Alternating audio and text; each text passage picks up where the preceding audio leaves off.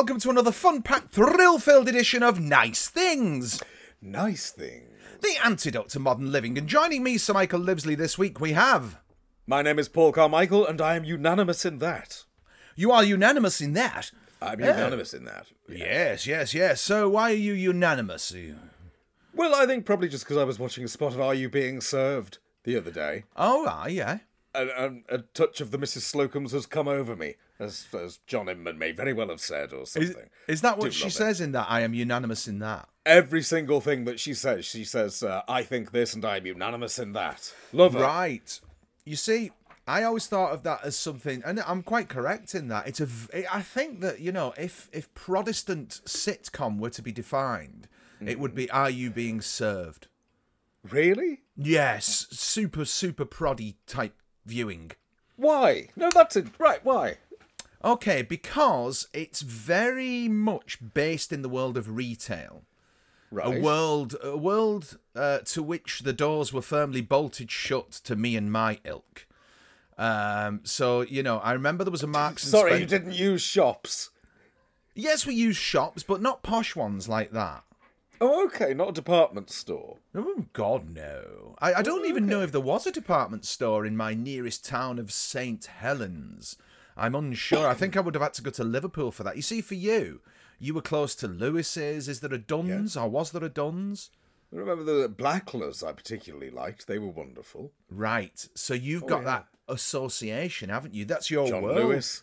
Yes. That's your world. Yeah, yeah. You see, for me, I have none of that familiarity. We had Dingsdales and uh, and David Shaw's paper shop. But does that automatically make it sort of Protestant? Why is that? Uh, because uh, Protestants had lots of money in my head. Oh, okay, right. Well, hang on then. So let's take a, a, a classic ITV uh, piece then. Would you say that Nearest and Dearest with Hilda Baker is that a particularly Catholic sitcom? Yes. Yes. There are allusions in it to Catholic themes, aren't there, in Nearest and Dearest? Go on. Okay, so there's there's episodes in which they say about not eating meat on Fridays. Yes. So there's things like that in it. So you can see there's a rich vein runs through it, Paul. Um, whereas what you watch with Are You Being Served has a rich blue vein running through it. What about Hi-de-Hi then? Where does Hi-de-Hi sit? Hi-de-Hi's fine. Why? because I um, a lad at school used to go to Butlins in Pwllheli. So that was all right. Those doors were open to us, and it was all sort of like I, we all, you know, people like me associate with Ted Bovis, Oh, okay. Yeah, no, that's fair enough. common people, you see. Well, Whereas, very common. are you being served? The the sort of the Mrs. Slocombe character, for example, is a sort of um, a kind of proto Mrs. Bouquet, isn't she? Well, yes, she is, but she's very much all fur coat and no knickers. I mean, you've got that lovely. She is common as muck when Yeah. she lets the accent slip, but she does that thing. Did you? Did your nan or anyone have a phone voice? We didn't have a phone. I knew you were going to say that. Really? Yeah, we got a phone. we got a phone when I was seventeen, and the man they called Barry when we moved to Widnes. So we got we ended up with a phone by then. And me nan that used to put uh, one of the dining chairs in the hallway, and it was an occasion when she spoke to her uh, sister Bessie in Shrewsbury. Wow. Yeah, oh, I. Yeah, Oh, I mean, fair enough. I mean, the thing is, my mum did have a telephone voice though because she worked in Woolworths offices in Liverpool in the late sixties. Really? Yeah, so she used to do this kind of voice every time, every now and then. I remember, I remember one word of it, which was she used to say "great" as "great," and that used to grate on my nerves. Yes. Because but I I fully approve of her working for Woolworths. Yeah, she worked in the offices there. Yeah, she had a she had a thin slither of life in between um, leaving school and me turning up. Yes. No, I approve of that. You know, we've, we're getting a bookshop in the village, which I'm rather excited about. We're just a W.H. Smith's away from being able to declare independence now, I think. I mean, what more do you need? Well, quite. Yes, yes. Is- So it's it's going to be a private book chain. Well, it's just a book. Yes, it's just a bookshop. nice. Yeah, there used to be one in St Helens called Wardleworths, which I quite liked. I don't think it's Yeah. still there, but the, those shops are sort of like you know the way people use Clark's, the shoe shop. They'll go in there and get fitted and find out what size the kid wants, and then go to Tesco and buy them. Hmm. Uh, private bookshops tend to be like that. You go in there and you see some. Oh, I didn't know that was out, and you go home and buy it on Amazon. There is a bit of that. I'm going to try There is a not to that. though. Good. A little You bit. but shouldn't. I'm, go- I'm going to try and avoid that and actually use it. So you know, in my mind, Yeah. bookshops are like. Do you remember After Henry, Prunella Scales? Just about yes, yes, yes. That's the sort of bookshop that she worked in. I think you know, it's a mixture of obscure nonsense and rare first editions and that, that sort of thing. That's how I'm envisaging the it. good if they're run by someone loaded, and it doesn't mean if it matter if it makes money. That's what I'm really hoping for. Yeah. here. What we need is someone with an unlimited amount of cash to waste on it. Yeah, that's what you want. That's what you want. The Oh, yeah. Wardleworths in St Helens, I used to go in there regularly, and um, we were talking about where I'm from, Haydock, once, and he said, "Oh, my father wrote the uh, a complete history of Haydock," and he showed me this big, thick manuscript, and he said, "No one will publish it," and I was like, "Oh my god!" I do often wonder where that's gone. Blimey. Yeah, but back to um, after after Henry being a, after Henry, after Henry being a Sunday night LWT sitcom. Uh, Are you being served? I believe was a Sunday night BBC sitcom, wasn't it? One of those seven fifteen PM jobs. No, do you know what? It wasn't. It was midweek. It was Was Mondays it or really? Tuesdays. Was it repeated Yeah. on Sundays? I don't think so. No, it's because it, it was on so often. Of course, repeats were pretty much unheard of. You'd never got a complete sort of like a run of Are You Being Served between seasons because it was on for a quarter of the year anyway. Oh, so it was a thirteen. Yeah. Yeah, So you wouldn't have had that so much, I don't think. But of course, you just had more sitcoms, so you didn't need to fill up the. But it was uh, one of those sitcoms that that's very sort of rooted in that uh, sort of um, monarchist mindset, isn't it? It's it's very much you know. Oh, I was saying to the vicar, and it's kind of like you know, um, oh, you, you know, Mrs. Slocombe was obviously analogous to the Queen, you know, Well, Elizabeth. Yeah, I mean, it establishes a hierarchy, Yeah. doesn't it? Of um, uh, you know, you've got young Mister Grace at the top, Harold Bennett managing his line each week. Yeah. and then you sort of like work down to Trevor Bannister, Yes. or Arthur English, um, someone like that below them. So you did you did have that that hierarchical structure. You're right. Oh, it worked. It was a it was a very successful set. I mean, d- so did Mike Berry replace Trevor Bannister? Oh, were Yes, he did. I mean, Yeah. there were a fair few sort of uh, changes, weren't there? I mean, the the main one that we've discussed before is, of course, James Hayter, who was the voice of Mr. Kipling, Yeah. who um, was offered a massive amount of money to not be in Are You Being Served, and he went, "Oh, I think I'll do that," and he lived in France and had a lovely time.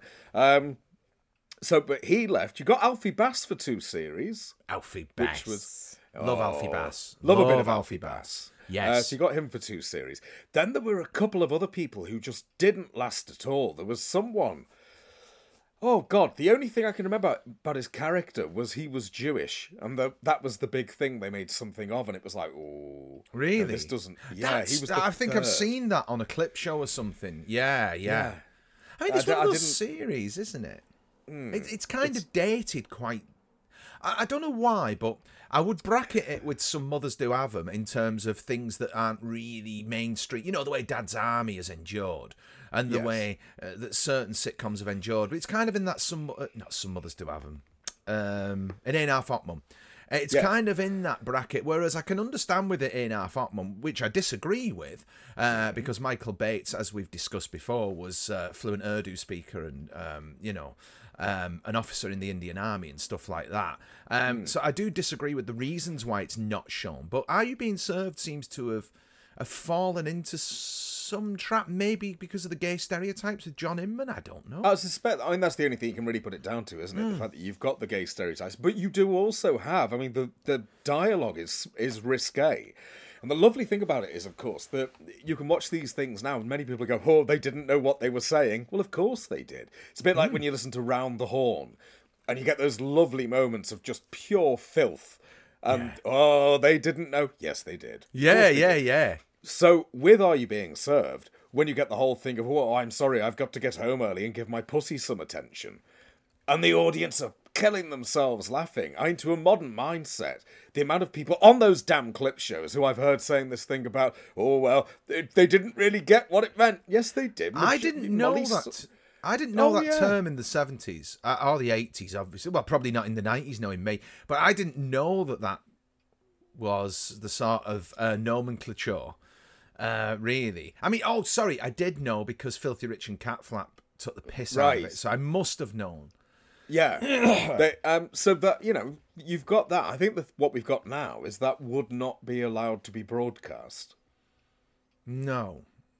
That's No. the trouble. You know, that that'll be one of the many words because of course there's a list of words that you can and can't say. Okay, yeah, there are, Um, aren't there? which is which is all, such an interesting thing, you know. and- And the top one seems to change every couple of years as to what's the most offensive word. Um, and and blasphemy will change places, and that'll become higher in the charts and all Right. that sort of thing as to as to what the what the national mood is. Well, this leads us. This is almost professional. This leads us quite neatly into uh, a conversation that we've had for the past couple of days uh, with censorship and um, what's the word? I suppose trigger warnings, uh, things like that. So I'm going to do something. We're getting all high tech here, guys. We are. I'm Here going to share my screen. Therefore, this is something that has particularly irked um, the man who is unanimous. Oh, are we not ready yet? I should just say. Are you going to give a trigger read- warning? Uh, well, I've not read this poster fully. I, Right. I want to make that quite clear. What happened is you sent it me on WhatsApp, Yeah. and I saw enough at a glance to know that I was angered to the point that I didn't want to read it. Right. So- well, you're going to read. Well, we're all going to read it together. Okay. So, That's nice for the boys and girls. can we see it? Yes. Oh, my. All right. Okay. So then, why don't you? Well, you're the Shakespearean scholar. Why don't you tell us about this? the poster says Richard the III. Oh, God. Contains scenes of death, violence, and threat. Well, eh, it Isn't does. Now, if you don't. Set amongst the Go on. War of the Roses.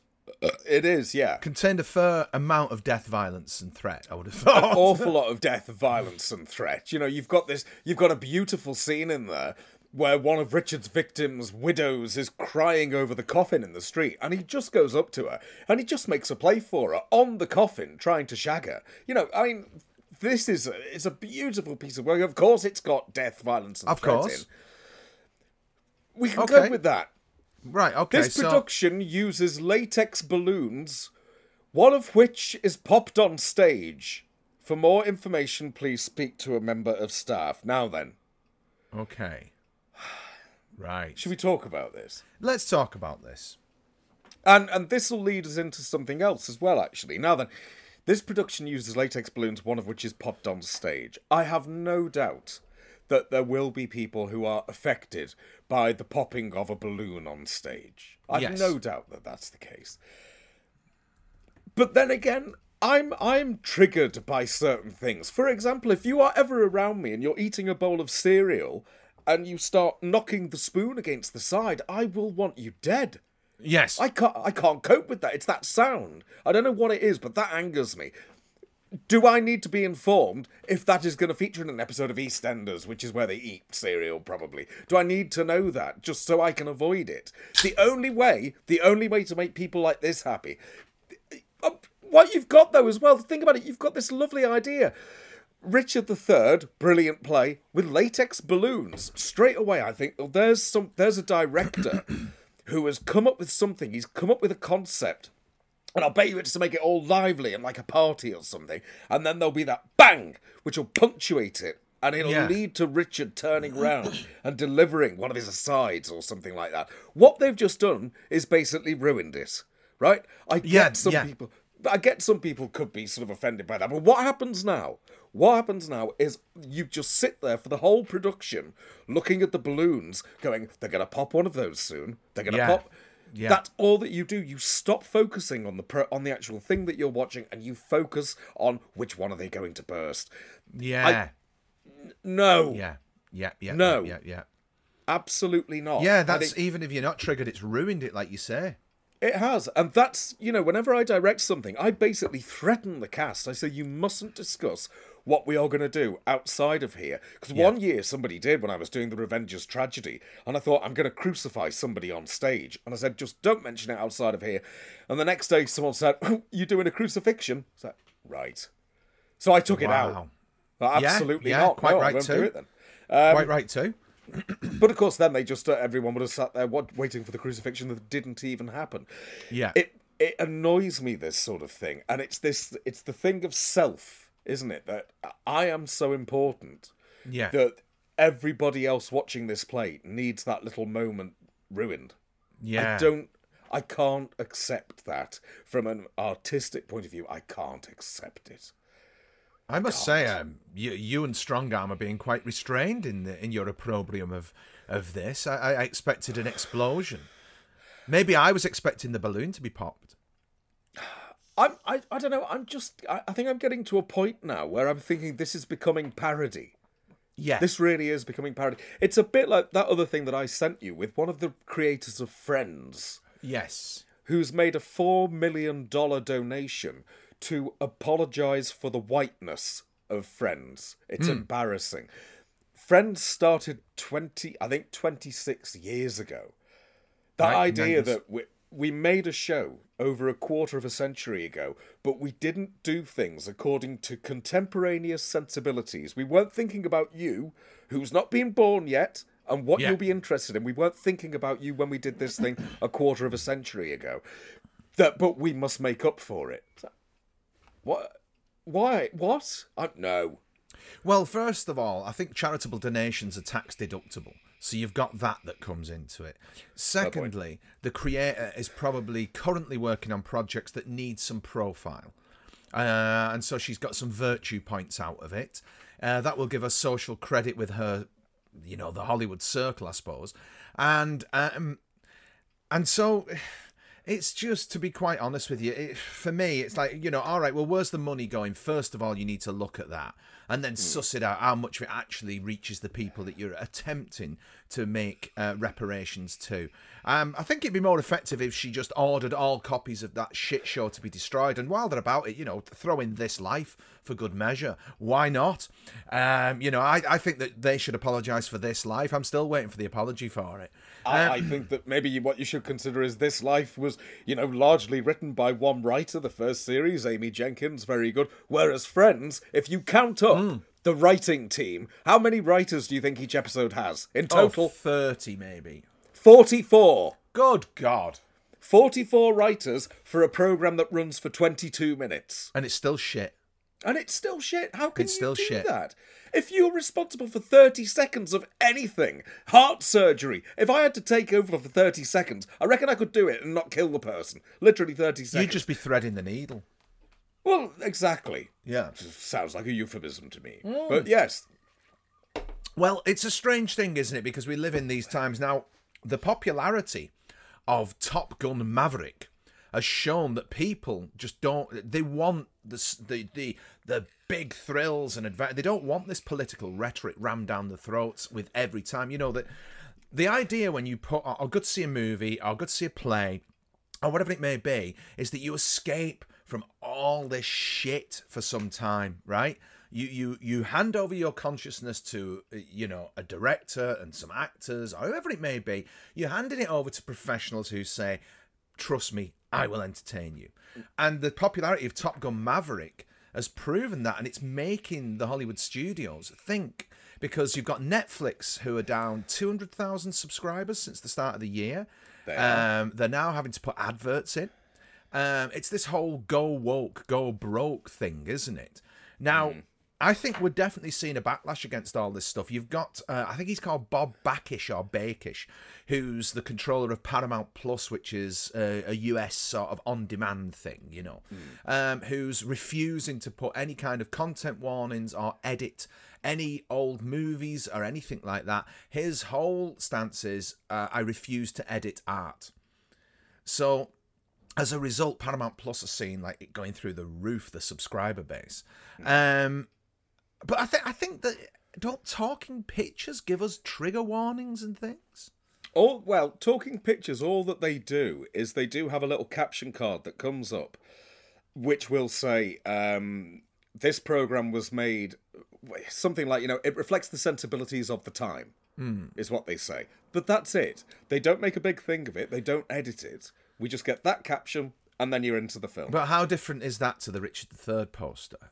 In in terms of the well it's drinking from. But in well, basically, what they do is they use the same caption for every single thing, whether it's Miss Marple or whether it's one of our dinosaurs is missing. It doesn't matter. It's the same caption. So Miss Marple needs a caption. well, terrible racist, wasn't she? But no, I mean, just as an example, you know, it's that whole thing. But they don't sort of say this uh, this this program uh, contains a scene in which Mar- Miss Marple hits somebody of Chinese origin because she thinks it's funny. It doesn't tell you what's going to happen. No, that's the that's point. a- you can say to point. people, you can say, you know what you could do, and it's the simplest thing. And we used to do this when I used to tour back in the nineties. Used to do murder mysteries and we were firing guns all the time. And all that we put on the poster was it just says, uh, "Warning: This show contains loud bang effects." But it was quite small. But then Yeah. you've covered your back. But obviously, if someone comes in, and we did this once, someone came in and she was obviously quite heavily pregnant.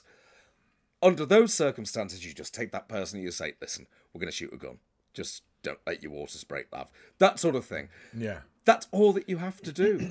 you just have to, but you you mustn't treat everybody like this. You you can't do it. You can't just treat an entire audience of people according to one person's sensibilities. Well, of course. I mean, the, the thing Otherwise, you have to treat you. Otherwise, you have to do it for the sensibilities of every single person in that room. And Yeah. if you do that, everyone will be upset or triggered by something. Someone will go, "Oh, I don't like the word the." Has anyone used the word the? Take those. out. There'll be something that triggers everyone. And what you end up with then is a big empty room, and someone will be triggered by it. Yeah, and it's proving to be non-profitable. That's what Yes. the that's what the studios are discovering. because it's being driven by a tiny minority of people on Twitter and things like that. But they are vocal. They, they are a vocal tiny minority. Hmm. Tiny minorities, really, because they sit all over the political spectrum, all getting cross, all getting upset about this, that, or the other. And because they follow people who who like the same things as them, they think, oh, brilliant, so everyone thinks like me. And I think that Netflix and things like that have misunderstood Twitter as being representative of the vast majority of people, and it bloody well isn't. Well, Netflix have sacked a whole Hundreds. team uh, of people uh, who objected to the removal of content. Uh, you know, because it was just like this stuff isn't working. No one's watching it. Um, th- there's been a great um, incident in the last week. Have you followed any of that with Halifax? Was this to do with Howard from Halifax? Howard featured in it. So so originally it started off. I believe it was a member of staff called Gemma, um, and it was her name badge. Um, and on it it said she, her, hers, or something like that.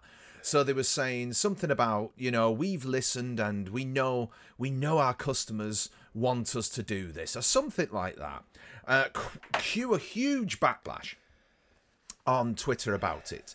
Um, and then there were people complaining. So one of the web team went on and he said, "Oh well, this is we're we're ex, uh, we're inclusion or whatever the bloody buzzword is. I can't remember what it was. You know, we're doing this, we're doing that. We're you know this is this is let's face it, a multinational corporation who doesn't give a fuck about people because it's no all. longer it's no the Halifax is no longer a, a bunch of people in flat caps in Yorkshire somewhere who are lending each other money, sort of Henry style in It's a Wonderful Life to buy their houses. You know, obviously that's what a building society. That was the ethos of it. You know, well, we're gonna we're gonna do away with banks. You know, maybe there was a rash of it because there was the Leeds as well, wasn't there? So maybe Yorkshiremen were like, you know, we're very thrifty. We're not going to give banks our money. So who knows? Anyway, that was the sort of philosophy behind uh, the formation of building societies. But now they're just part of Lloyd's TSB. So do me a fucking favour, like you give a fuck. You just want to signal your virtue to, as you say, this tiny minority on Twitter. Quote one of the web team coming on and saying, "Yeah, well, if you don't like it, I suggest you all close your accounts. Not a sound business move. As um, I, can't, I think it was the Guardian described it as the Ratner moment. Oh, Gerald Ratner. with yeah, crap. yeah, yeah. Cue thousands and thousands of people changing, withdrawing the money, Yeah. and the share price like Netflix's share price because that's the only bit they give a shit about. The actual bottom line. Um, cue the tumbling of the share price. So it's kind of like, you know, I bet that web team uh, member, um, I bet he's no longer in work. Oh, I Um, don't think so. but the bottom line here is it's again it's this cynical marketing thing whereby corporations drape themselves in virtue um, in order to present themselves as something they're quite obviously not you know um, and the more these decisions have real world mercantile consequences um, i think you're going to see the tide turning I suspect you are. yeah I really do think that you will. I mean, I am. I'm personally. I mean, I am. I am a, a very liberal person, and always have been in the majority of things. But I I can't stomach being told that I have to care. Well, Right? that's that. I- but when did I res- liberalism stray into censorship? When Well, did this is- liberalism, you know? This is the issue. When did that happen? All of a sudden, it's like uh, liberalism to me is about that that freedom. Freedom of expression freedom of mm-hmm. thought freedom of art freedom of knowledge. We've got that freedom. We don't have to mm-hmm. be constrained. But now i do but i've got to think not about the greater good but i've got to think about individual people's sensibilities. Mm. I, I can't do that. Well, you could drive yourself mad trying. I mean, John Cleese did a great thing about offence. And um, I, I don't know where I couldn't fi- I couldn't find it now. I'm not that clever, but he does a great thing about you know I'm offended by this and how it's impossible, impossible to please these people. yeah it was um he was talking about he gave the example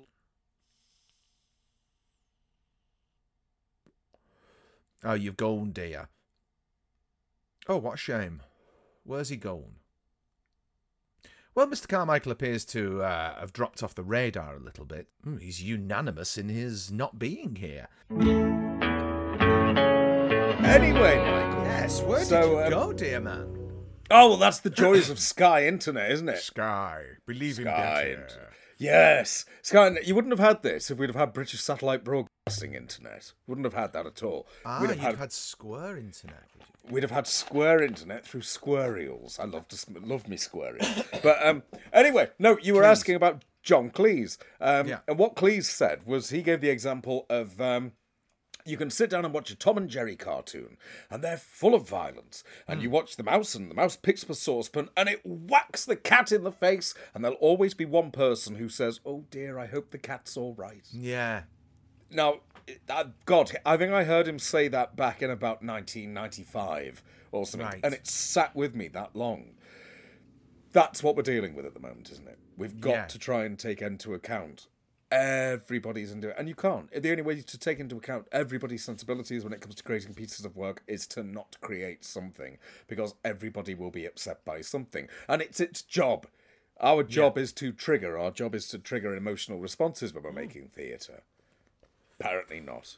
Apparently not. This is the modern world, as uh, I think the Jam sang. Um, However, Yes, yes. however, talking talking of um, balloons popping on stage and things like that, it's very Yes. contemporary, isn't it? And um, sad news, as we as Yes. we came to her, is that um, we've lost Peter Brook. Peter Brook, the fantastically wonderful, amazing. What a life! What a life! What a career!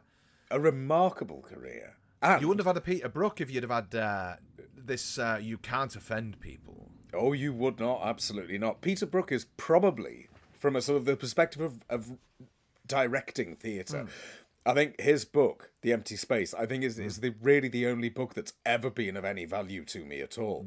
Um, and I like the fact now, I didn't when I first read it now as a student, but I like the fact now that The Empty Space is commissioned by Granada Television Ah, they- well, there you go. You see, commissioned four lectures, which he gave, and then that became the book. And yeah, lovely, spot on director. And he's the person I think who appealed to me with with Shakespeare, who really got it into my head, and he did it with Hamlet, right? Because I only knew Hamlet first of all when I did A level. I think I knew it from the BBC version, which is Derek Jacobi being Derek Jacobi, starring as. Derek Jacobi. That's it. It's Derek Jacobi in eyeliner. Yeah. And and he's brilliant at that. I would never knock him. But if I'm going to watch Derek Jacobi in something, I know I'm going to watch Derek Jacobi. and th- that's all I can really remember is it was Derek Jacobi. I remember Lalla Ward was in it as Ophelia, and she Yeah. was wonderful, um, singing her lines during the madness scenes. That was quite encapsulating. But the rest of it was just sort of like people doing Shakespeare in the hmm. voice, and that did Yeah. nothing for me at all.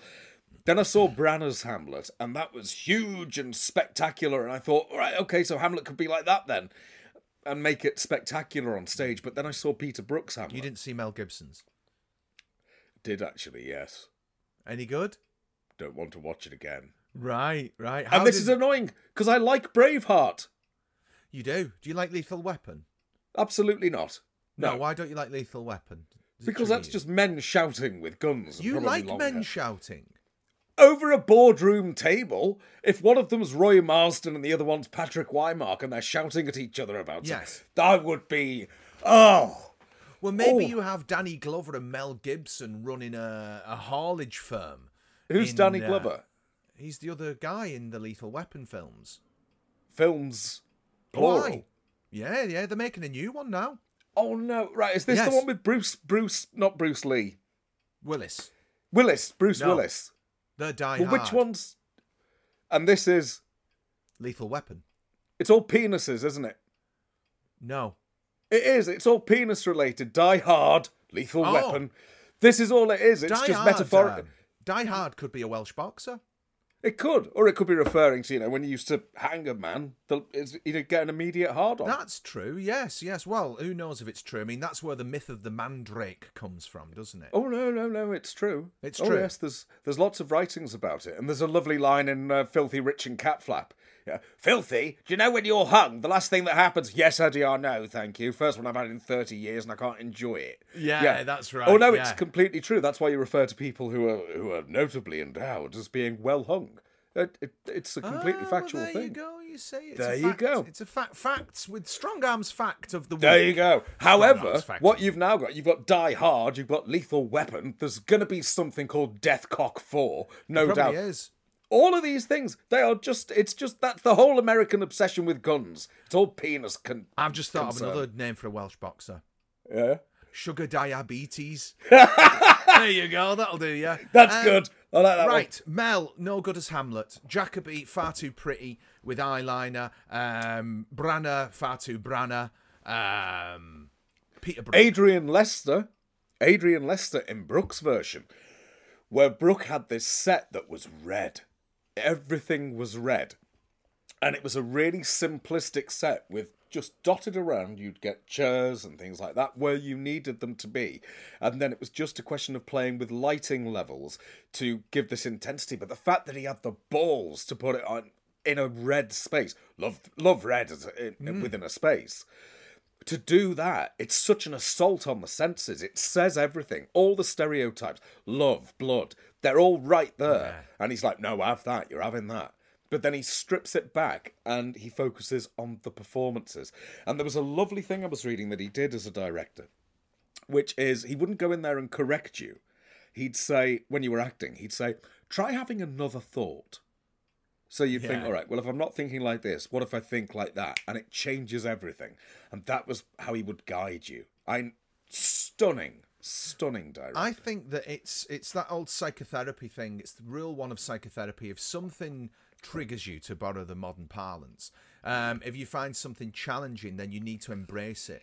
Uh, and the way you've described Peter Brook's Hamlet is the actors were forced to embrace all the most visceral emotions, uh, especially whilst being surrounded by red, being encapsulated in red. Oh, absolutely. You know. It's beautiful. And I think that the thought processes of the actors are so clear that you can't you can't confuse sort of the motivations of the characters.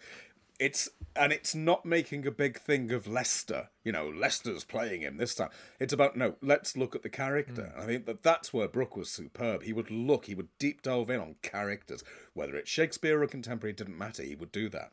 Um, and it's yeah, so it's it's a bloody shame that we've lost people who would do that. Because these days, of course, if you're going to do Hamlet, you've got to make sure you've got your David Tennant or your Benedict Cumberbatch or or that other one who people like from Sherlock. I can never remember his name, but he talks really quickly.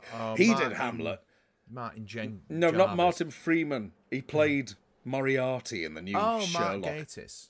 No, no, no. Oh no, he, was played uh, Mycroft. my yes. Anyway, whoever it is, and he did a lot of stuff with his hands, floating his hands around, playing Hamlet. Just, I don't know, an awful human being. Awful. awful, Awful. So you've got you've got him, you've got Cumberbatch being Cumberbatch, and then the worst offender is, of course, you've got Tennant, where you've got Patrick Stewart being lovely, Patrick Stewart, um, playing Claudius, and at the end of it, when he's forced to take the drink of poison, he just gives it a little shrug. He goes, "Ooh," and it gives it a shrug, and then he drinks it. And I was thinking, well, what's that about? And there was an interview, a behind the scenes thing, and Stewart's there going, Now then, some of you may have seen that I gave a little shrug. You might think you know what it means. Maybe you do, maybe you don't. I'm not telling you. Now, Brook would not have settled for that. Right. Brook would have said, No, let's actually, what's the thought? Why are you doing Yeah. it? What's the point? Play it properly. Don't be pretentious.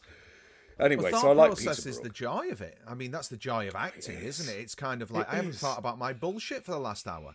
You know, when you're when you're performing or when you're rehearsing, especially when you're rehearsing, because that's that's when you get to really escape. And and and that's the thing that people don't understand. I don't. Well, maybe they do. I mean, but I, I don't think that it's maybe considered too often that the actors are running away as well. It's not Oh, just yeah. the audience who are in there to, uh, you know, run away from their bullshit for an hour or two hours. You know, we're we're at it too. You Oh, know, absolutely. But what you've then got, of course, if we consider what we were talking about just before, is you've got an audience who can't run away from their bullshit if it's going to be acknowledged on stage and they're going to be told, "We've got a bit of your bullshit in this one." Exactly, Do you want to, yeah, Do you yeah. want me to calm you down? No. Well, it's the very foundation of the theatrical enterprise, isn't it? You know what I mean? It's kind of we all collude in the illusion. Um, you know, w- to whatever degree you want to put it at, you know, the audience are pretend we are pretending the audience aren't there, and and many times you completely forget they're there. And I love those moments. They're they're the best bits, really. You know what I mean? And you sort of all of a sudden you you come back to consciousness and you're like, oh fuck, I'm I'm actually in public in front of people here. Yeah. You know, and it's it's great because they have gone on that journey with you and they've completely it's almost like a a transcendence of self well it is a transcendence of self for the actor but for the audience there's that transportation isn't there? It's just like christ i was i was there you know you, you know i was with that person. I love it when you have you go and see a play and they've got a couple of plastic chairs.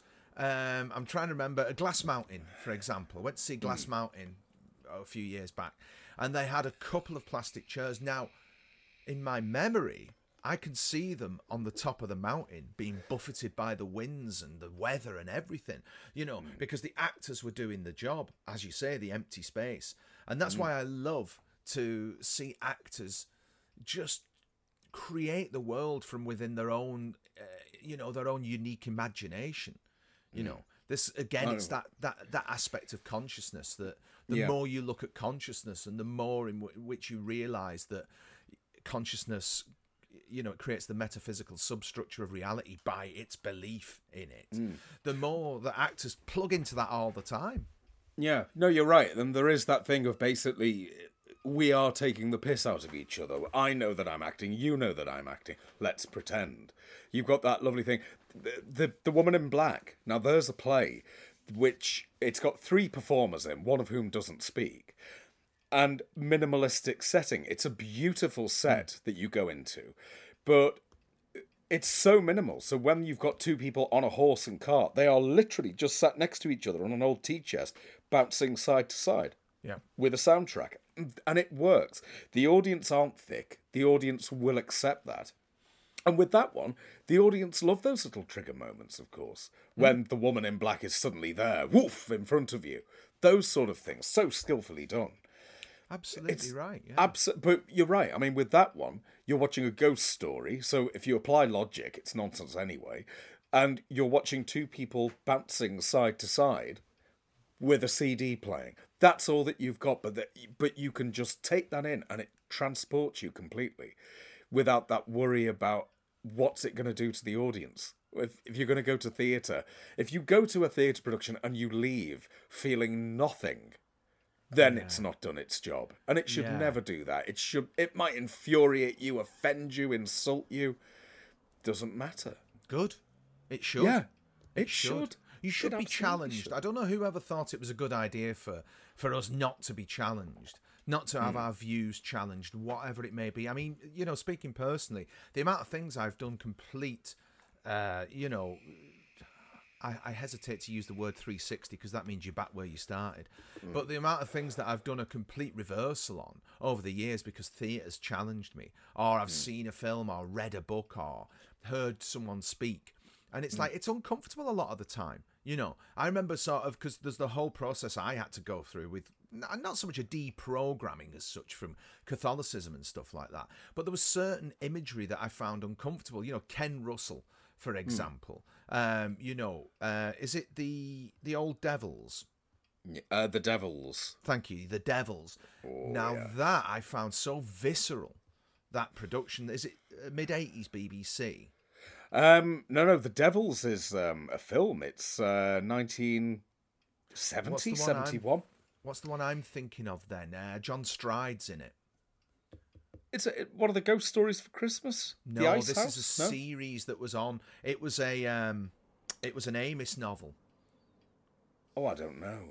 Anyway, the imagery was such it was very red and it was very visceral and it was all this other thing and and I found it uncom- uh, uncomfortable.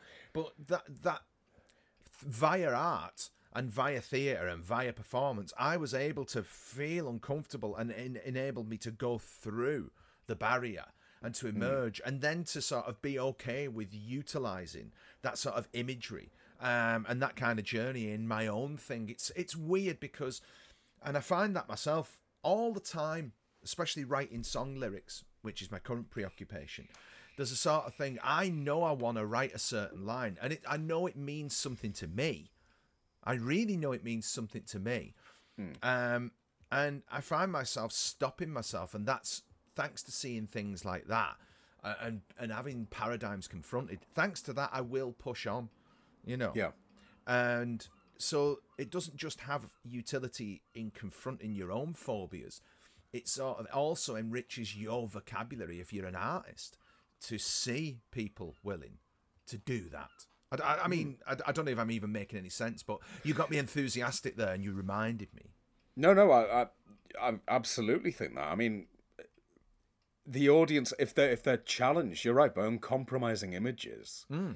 If you see that, then you're going to think. Hopefully, what you're going to think is, well, uh, could I? How could I do that? Could that? Uh, that hmm. sort of thing. So, from an artist's point of view, if you're just a member of audience going along, then I imagine that you are going to see something which you, you know, if it's just that little moment that you don't forget.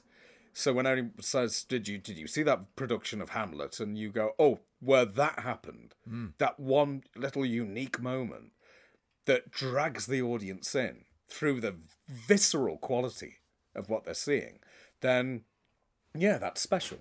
That's really Yeah, it's important. that conviction. It's it's that conviction in what you were doing, um, and you can be literally on an empty stage. To go back to Brook, you can be Yes. on an empty stage, and and just like an adornment on your clothing can paint an entire picture. You know that's why it's so important to to choose very wisely in what you're presenting to your audience because conviction enables them to go on the journey with you, and that mm. journey for an actor when I'm doing it, that's the bit I love. I just mm. love the and it's like it's weird when you see performances that you do and it's like, wow, I don't do that.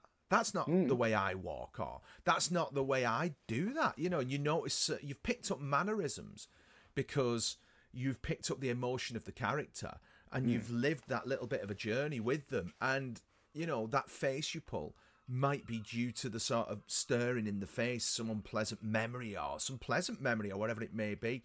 And, and it's kind of that mirroring behaviour that actors exhibit that if it's convincing enough, you take people on it. When, when it's people just, like you say, just doing things for the sake of them. You you never ever walk across the room for the sake of it. Never.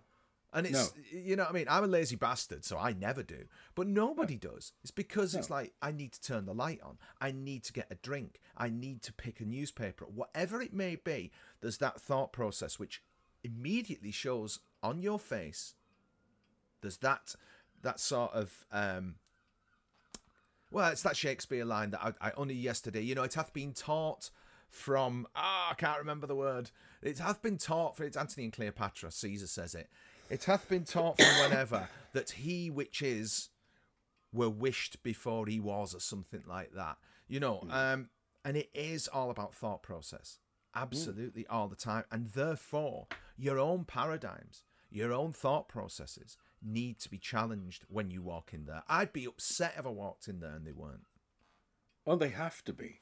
They have Yeah. to be. Otherwise, you're you're cheating the audience because you're not giving them.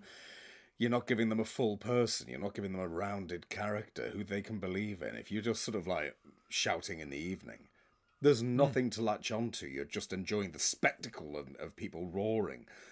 If the actor actually bothers to find the person, the real person, Yeah. give them life, good God, Yeah, that's, That's the operative good when that phrase. Find the person. Yeah, Find that's it. Person. if you just take Brook and you take Uta Hagen and you put those two together, you're not going to go far wrong, really. uh, From No, the there's a great book I'm sure you've read, Antony Sher, The Year of the King. Returning. Magnificent.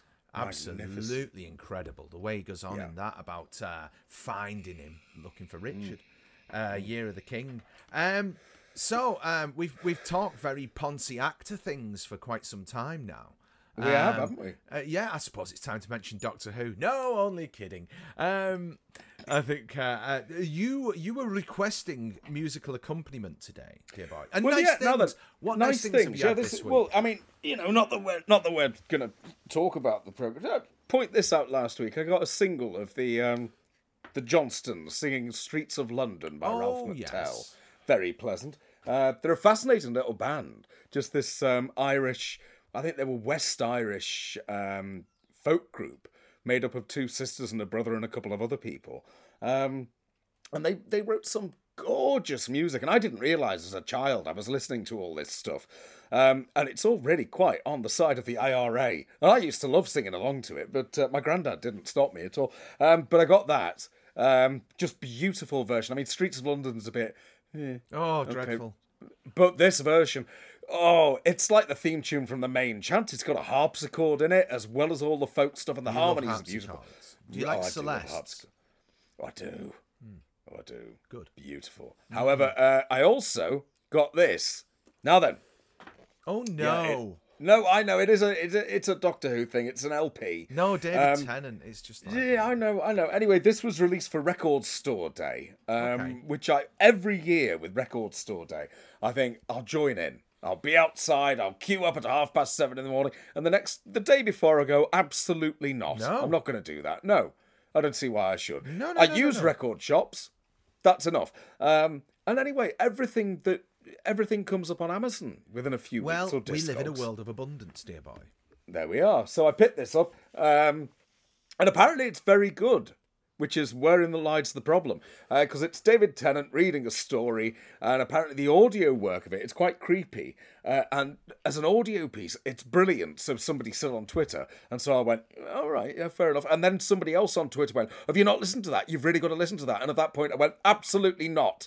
I'm not doing it now. Two of you have told me to, so I'm going to put it Right. on the shelf, and then at some point I'll listen to it in the future. But right now, no, absolutely I, I, not. I absolutely love your petulance. I really, Well, really enjoy it. It's like, you know, a beautiful meal's laid in front of you. A couple of people tell you to eat it. No. No, no, that's the thing. No, I will. Of course, I will. I will listen to Dead Air. I'll eat the meal, but don't tell me to. No, don't. absolutely not. No. If you tell me to, I'm not doing it. I saw one of the greatest movies I have seen in many years at the weekend. Speaking of nice things, it is Okay. absolutely fabulous. I recommend you watch it. I recommend everyone watches it. It's f- Okay. brilliant. You ready? What is it? Beavis and Butthead do the universe. It is wonderful. It is. I thought it was going to be a pale imitation of the old series. It is fantastic. It Really? is fantastic. Oh, you should watch it. Have you not seen the section on white privilege that's doing the rounds where they end up in the college? No. Brilliant. Absolutely I- brilliant. You see, this is the this is the thing. I mean, the the original movie when they first had the series out, I think Beavis and Butthead Do America. Not very good. Uh, No, but I've got it. I did. Yeah, I've it. got it. It's not that. This is superb. It's Really? It's really good. It's really good because I put it on. I, I remember when Do America came out. We actually went to the cinema. Uh, me and my friend P, who I know is a listener, and we went to the cinema. And so we are in the cinema like there's us, me and him, right at the front, and there's like a couple of kids right at the back with the dads, and me and Peter at the front smoking joints, right in the cinema. It was the nineties, um, and we made sure there was adequate ventilation. Um, and and we watched it then. So of course it was we're pissing our pants, right? And I got it on DVD, and it ain't very good. Uh, it is, it isn't shit, but it ain't very good. So I, th- I thought, right, well, in 24 years, 25 years, whatever it is, it's only going to be more diluted and more, uh, you know what I mean? It's Yeah. brilliant. It's really, Really? really good. Really good. Really, really good. I, I can't recommend it enough. I so enjoyed it, as the American. Right, you, you're putting me off now because you're over recommending it, right? I was I was ready to give it a go. Well, I know there's not a chance in hell of you seeing it, so it doesn't no, matter. I might say, well, what's it on? Is it going to be late night BBC Two presentation? No. On Moviedrome? No, I shall send it you, dear, if you want to see it. Oh. Yes, okay. But no, I'd like that, and I'll watch. I will actually watch that. Probably, It's- I, might have do. I've not laughed that much at something in ages.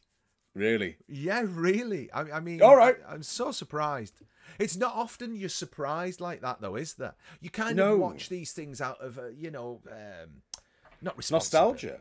Yeah, you watch them out of a kind of, oh well, you know, it was good, and I thought I'll put it on for ten Yeah. minutes. No, it's it's really good. It's really good. Mike Judge, Mike Judge has knocked Hmm. it out of the park. Obligation was the word I was going to use. Right. You watch these things out of a sort of obligation, and wow, it's yeah, it's amazing Okay. that people can still make decent things. And I tell you what, if you're talking offence, there's something in there for everyone. Lovely. As there offence. should be. Uh, There it's- should be something in there that I don't like. It's just the the the thickness of them still. is just brilliant. You know what I mean? It's like they're being told this thing and they're gonna die, and it's like, you know, ass or something like that. You know, they've just heard that word. And, that, and that still works for me. That, that one of the best episodes ever. I don't know if you remember it. Is they get a t- they've got a phone and they're going through a phone book and you know one of the uh, aspects of their character they can't read right so they're uh, uh, uh, looking through this phone book for who to uh, ring up and there's one guy in there called Harry Sachs and it's like Harry Sachs the Harry Sachs episode it's just because they just keep ringing him up and flushing the bog that's it. That's it. And all you can hear is that he's on the other end of the phone. He's all you can hear is the toilet flushing, and it's just it, it should not amuse me. It it No. just shouldn't. It is everything that's wrong with the world. But bloody hell, I'm I'm totally there. I'm still Okay. there. It's mindless. I will I will watch this. So that's that's the best nice thing of the week. Um, However, you've got a nice thing as well. You've bought a nice thing. I got this, Oh. uh, which is a Harley Benton uh, progressive line. It's a, obviously I'm left-handed, so it's a, it's a lefty, but oh, it's not quite in tune. But it is really, really. it's really good. It's really nice, um, and it's got active pickups. I've already used it on a recording. I'm delighted with that. It's uh, it's um, a kind of clone of the ESP take on the Les Paul guitar, um, and hundred and seventy pounds delivered. That, that- that's why I just it's it's going to be shit. All the reviews of it are amazing, but 170 quid for a brand new guitar delivered, really? That's Well worth it. Something. Re- took four weeks to get here. They, they all come from Germany, yeah. Oh, yes. Um, So uh, the, I think it's Thomann or Tolman. I don't know how you say the name Mm-hmm. of the company. But if there are any people out there, particularly if they're southpaws like me, get yourself a Harley Benton progressive line. They're really good. Yeah, they're really good. I'm pleased with that. Excellent. Yes. How about the incredibly expensive microphone? Have we uh, Right, well, we're on friends that right now. Um, as you can see, uh, it's very small. You don't get much for your 474 quid. I have over there, I have my, so I want a vocal booth, right? Right. Um, in order to, got a couple of projects coming up, uh, which, so I can justify the expense on the microphone as it's, if it's gonna, if it's gonna work, it's gonna work, great. So I've bought um, a quilt, a king size quilt from uh, Morrison's. I've got myself a packet of bulldog clips, and I've got some hooks to put into the ceiling. So the idea is I put four hooks in the ceiling, bulldog clips on the quilt, hang the quilt on the hooks. Quilt descends down. I stand within the quilt, the vocal booth. Yes. Right? Because I don't have room. I've got bigger rooms in this house that are empty. Uh, but I like this little room to work in. I don't know what it is. I just it, it works for me. You know what I mean?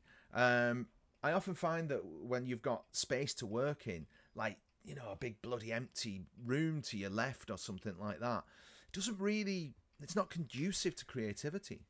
No, it isn't, is it? You need you need to have that feeling that you are slightly locked in. It gives you a bit of a siege mentality, I think. Yeah, maybe that's it. Yeah. Something like that. It's eh, I've got to do this. It's me Yes. against the rest of them. There's a Yeah. bit of that going on. You feel compelled Yeah. to do it then. So I could build a vocal booth in the other room there, you know, and, and move all my gear in there, but I don't want to. Um, Hmm. So this idea of hanging a quilt from the so we'll find out. I'm going to try that later on. I'm going to give the mic a good, a decent run for its money. Um, But I recorded. I, I I spent all of Saturday because last week the Bechstein went on its back, um, and I did this trick. So there's a couple of slipping pins on it. Um, so when you're tuning it, you get the hammer on it, and it's just like wow, wow, wow, 'cause the pins are slipping. So this is something which afflicts really well looked after pianos because they've been tuned a lot, and so the pin board gets worn. Um, Right. So anyway, I did this trick that the Americans use, um, which is getting very, very thin Shoot super it. glue. Well, yes, shoot it. Sounds all right now, eh? Um, so it put, goes on its back. Uh, around the pins, you use this very thin, came from California, uh, very thin super glue. Um, and what it does is that it reacts with the cellulose and makes it expand the cellulose in the wood. Um, so chucked it on its back. Again, Pete, thank you, Pete. Uh, upright again, uh, tuned the few keys that were slipping, holding just fine. So I spent Saturday setting up a record to record the Bechstein, and um, this didn't even do. I don't think it did as good a job as my Rode microphone. Really? Which- yeah, yeah, it's weird. It's kind of this is kind of brittle, if you know what I mean. No, I, I do. It's a it's a strange thing, isn't it? And you can get some. I've got. I mean, I've got this lovely old bugger here. It looks a bit dirty. Um, which is a Yeti microphone, Yeti Blue, and I- and I got that thinking, okay, this will do the trick, and it picks up everything. Yeah. But literally everything. My breathing becomes exaggerated. Yeah. If a car drives past outside, you've got the rumble of that. I mean, you need a dead space for that thing to work properly. Little Rode mic, lovely, no problem. Well, that's right. Yeah, I mean, the, so I've got a Rode NT one thousand which I've had for years, and it, it's just you know it just seems to do the job. Anyway, we'll find out. I've got till Thursday to take it back. Um, but yeah, I'm not. I'm not too overly impressed with it, dear boy. I have to say. Um, Anyway, you requested musical accompaniment, Yeah, you've got you, have you got an acoustic there? so I have my trusty Guild, my solid Get your Guild out, dear. Lovely. solid Right. mahogany piece. So, just uh, and this is I, I listened to something the other day. Um, it was on Radio Four. It was on PM. It was just this little discussion for five minutes, and it got me thinking about something I'd never really thought about. So, if, just uh, for myself and the boys and girls at home, Yes. give us a give us a major chord, a lovely major. There we are. That's a D. Give us a D minor. Ooh. Now, the first one's happy, yeah? Yes. Second one's sad. Yes. Why? It's all to do with the diminishment, isn't Go it? on. Now, you need Andy Frizzell here because he's a professor of music, so he understands all this stuff. Um, but it's all to do with the diminishing of the major tonic. Right. Now, Now- here's the thing, though. Here's the thing. Isn't it also to do with the fact that you've been taught from a very early age that one's happy, that one's sad? Nursery rhymes, for example. Nursery rhymes are all in a major key, so we have that association when we're when we're kids with nursery rhymes and things like that. And it, on this uh, thing, I can't remember the lady's name, professor of something or other. Are we done Um, with this? Yes, we're done with that. Yeah. And and she was saying that the most interesting thing is you can go to people from other places in the world, and of course they have a totally different structure of music. They, they even have different scales and all sorts of things. Yeah, it's yeah. so different. And she said they do not have the same association a minor key is not a sad key, and a major key is not a happy key. And so I think it was Evan Davis who put it to us. So is it possible that we might find people who are musicians, but it's almost flipped? And to them, when they hear the minor key, that's associated with happy, the major associated with sad. Well, yes, and that's the strange thing. We can't explain it. It's fascinating. I just It thought, is fascinating. And where I it comes that line from. of reasoning. But I mean, you remember every time we say goodbye, Mm. Ella Fitzgerald.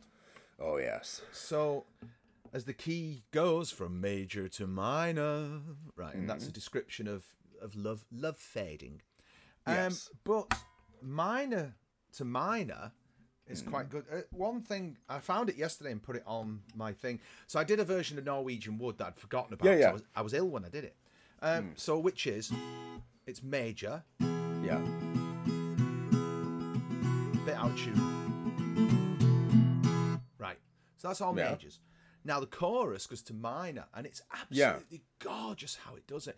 So you've got the, you know, I once had a girl, she, once had me, but Mm-hmm. then it goes to minor, and it's beautiful. She told me to stay, and she asked me to sit anywhere. Oh. Yeah. So it, it- that's the wrong bit, but it goes to D minor. By the way, there's a capo on. So Hmm. when I say when I'm playing a D minor, I'm playing an E minor. It goes from D minor to F minor, and I adore. It doesn't make me sad. So it's like I'll just play you the sequence. So it's uh,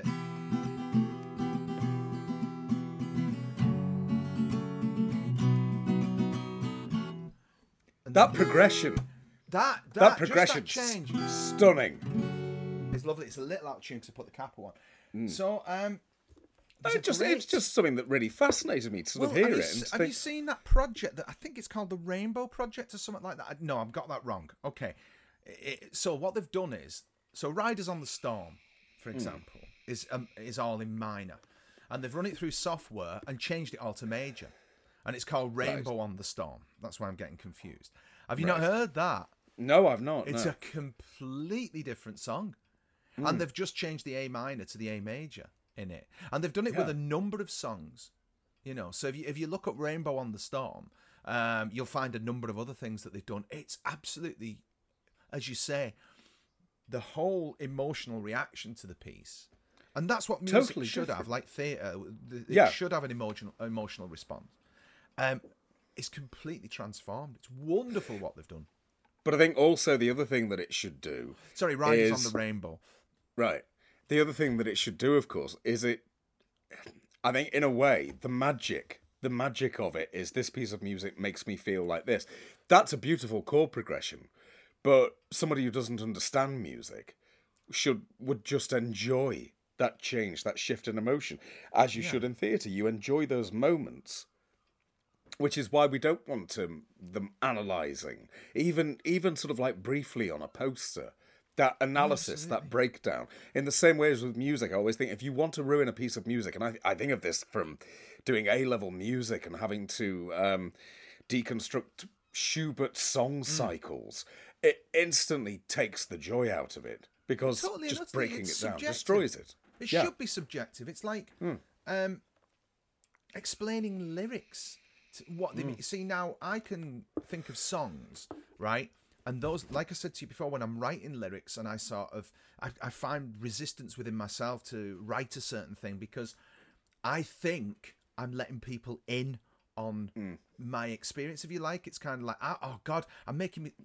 This is the operative phrase. I'm making myself vulnerable by being too Yes. honest. However, because we're all different, we if if we've got the emotional pitch correct, that lyric can be connected to the unique experience of the listener. Hmm. Or that line or that delivery, it's like, oh, they're on about me. How do they know hmm. that about me? Well, Well, I don't. pause. Yeah, Oh, that whatever you're playing with, you, you know the palette's rich, isn't it? Mm. And oh god, no analysis. No, don't like, don't like. No. I've been involved in a few music documentaries, and it's just like you know the money's great, but it's kind of like I don't watch these things. I don't see. I love it if it's biographical and it's about Mm. someone and their life and stuff like that. But you know these classic album shows and stuff like that. I'm not asked. No. I'm not asked. I love that. I love to know about. So there's a great documentary about Dennis Wilson, or not Dennis Main Wilson, which they should make Oh. one. Um, but sure. Dennis Wilson of the Beach Boys, great documentary that the BBC when BBC Four were actually doing great work. Um, and it was just showing you about the decline in his life and they were comparing recordings made only 18 months apart and the, the way his voice had been destroyed by you know his lifestyle and stuff like that. That's interesting. What he's singing about well not so much because i've bridled that to my own life experience and i've extracted the meaning from it Mm. and that's what we do with these things, isn't it? it? It's so wonderful that we are able, if we are gifted with that ability, to be able to externalize our experience and package it in an accessible way by an audience. Then they take it and go, Thank you. It's mine now. Mm. And that's the joy of it when someone else takes ownership of it. And that's the lovely thing. You know, you're a very experienced director, so me not so much. But you're there like that, and you kind of, you know, you kind of, uh, you plant the seed, you fertilize, uh, you know, and then it's like there's that moment, isn't there, which, you know, you'll know very well, whereby you're like the parent who takes the hand off the bicycle and the child cycles away without the stable, it's off you go. Yep. Now it's and yours. it becomes theirs. Yeah, it's Yeah. absolutely theirs. It's that moment when about half an hour before curtain goes up, isn't it? And you go, "Oh, I'm I'm not needed anymore." It happens earlier in the just- rehearsal room though as well. Oh yeah, You know, yeah, there's yeah, yeah. times when you just like, this is fantastic. It's almost like you sort of the machine has momentum, Mm. and and and I suppose for the first time, and this is preparation for not noticing the audience. The actors have not noticed you're there. No, nor should they. It's No. theirs. No, no, like no, with that's right. Shakespeare. That Yeah. that whole thing with Shakespeare. Shakespeare. One of the first things that you have to do working with young people, teaching them Shakespeare, is convince them that the words aren't that important. And I always say to them, I use that same thing. I say, it's like a piece of music. But get them wrong and I'll shout. it, well, yeah, and I will do absolutely. But with a piece of music, you know, if I deconstruct that piece of music to find out, well, why does this particular Miles Davis track make me feel like that? How can I deconstruct and understand? I've just broken Miles Davis, and you can do that with Shakespeare. I need to understand every word. No, you don't. You need to just know what the emotion is and say the words and play the punctuation. The audience will get the rest, so long as you think it. The audience will get it. Well, it's what like ultimately music. Killed Hancock, isn't it? I mean, Hancock, mm. What he said to Sid was, "I've took it all apart and I can't put it back together." You know, and and that's what he he was so analytical of what he did. Sorry, no, it just is. Accept it. You know, Ken Dodd does this lovely bit about when he's on stage, you know, and he'll ad lib, and uh, he's got a little guy there at the side who he just looks at, uh, who writes it down. Yeah. Potentially it was his wife, Anne. I'm not certain, but I can't remember. He's got a guy there. He looks across. He's like, "That was brilliant. Please write it down." Um, and he says, when that happens, you just look up and you go, "Oh, thank you." Yeah. You know, th- th- that's it. And and that's that's the whole point being made in Hamlet in the gravedigger scene. That's the whole point. You know, Shakespeare being such a genius, he's got the skull, and it's like, where does this live? Where does where do the jokes come from? Mm. Is it this miracle of human nature, the human brain, or is it some other entity that we tap into? Mm. You know, No, where be your jibes now? Where? Mm. You Yeah. know, have they died? Have they rotted? Have they gone? Or was it something else out there? Yorick, of course, beautifully played by Ken Dodd in Kenneth Branagh's version. There you go. You see, it, it all makes sense in the end. Not a line, not a line, but God, I remember, I remember Doddy in that. Yeah, he's brilliant. Ken That's the Dodd. Branagh one, isn't it? That's the Branagh version. Yeah, Yeah, yeah, there he right. is, being brilliant. Bless him. Isn't Tim Spall in that? Isn't he Rosencrantz? Uh, uh, oh, I, Michael Keaton. No. Oh, I don't know. I can't remember. it was so full of spectacle that I couldn't take it in. Well, he wanted to become Olivier, didn't he? He had that very definite ambition to be Olivier. And to sort of, you know, Olivier did Hamlet, didn't he? And what was it, Oh, yes. 1940, 38? Something like that. Yeah. somewhat along those lines. Um, you know, two different actors you couldn't meet. But that's that's the love of it, isn't it? You can love an actor who comes from that school of performance, and that actor who comes from that school of performance. Absolutely. You know, You absolutely can. Yeah. Put them You together. Oh, s- magic happens, dear. Magic. and it is magic. And stop, stop ruining it for us. all. Yes. Stop ruining it with your balloons. I'll your shout bang behind you. Well, you look like a man in need of his afternoon nap, dear. Uh, bit tired. Yeah, a little bit sleepy now. I've been. Uh, I think that's enough. Been a bit Yes, cross there about enough. nonsense, but that's enough. Yeah. Well, we've resolved it. And I Hmm. like to think that during the course of this conversation, I've certainly found a path back to beauty.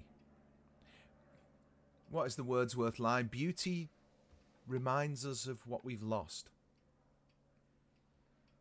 That's rather beautiful. Hmm. Well, he was a clever man, wasn't he?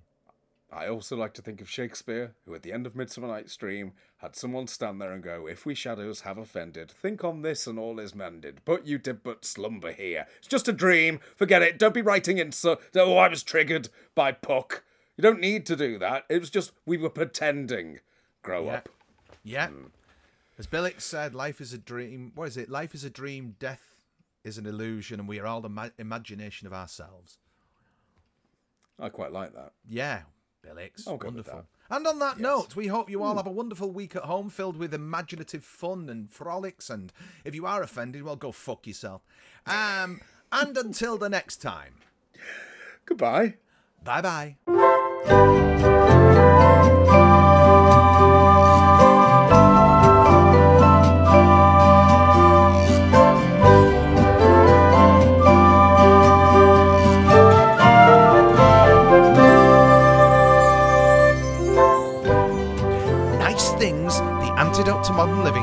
Presented by Sir Michael Livesley and Lady Paul Carmichael. The music was written by Michael Livesley, and the flutes were played by Andy Frizzell and John No Jokes Please Lewis. Nice Things is a Guilty Dog production.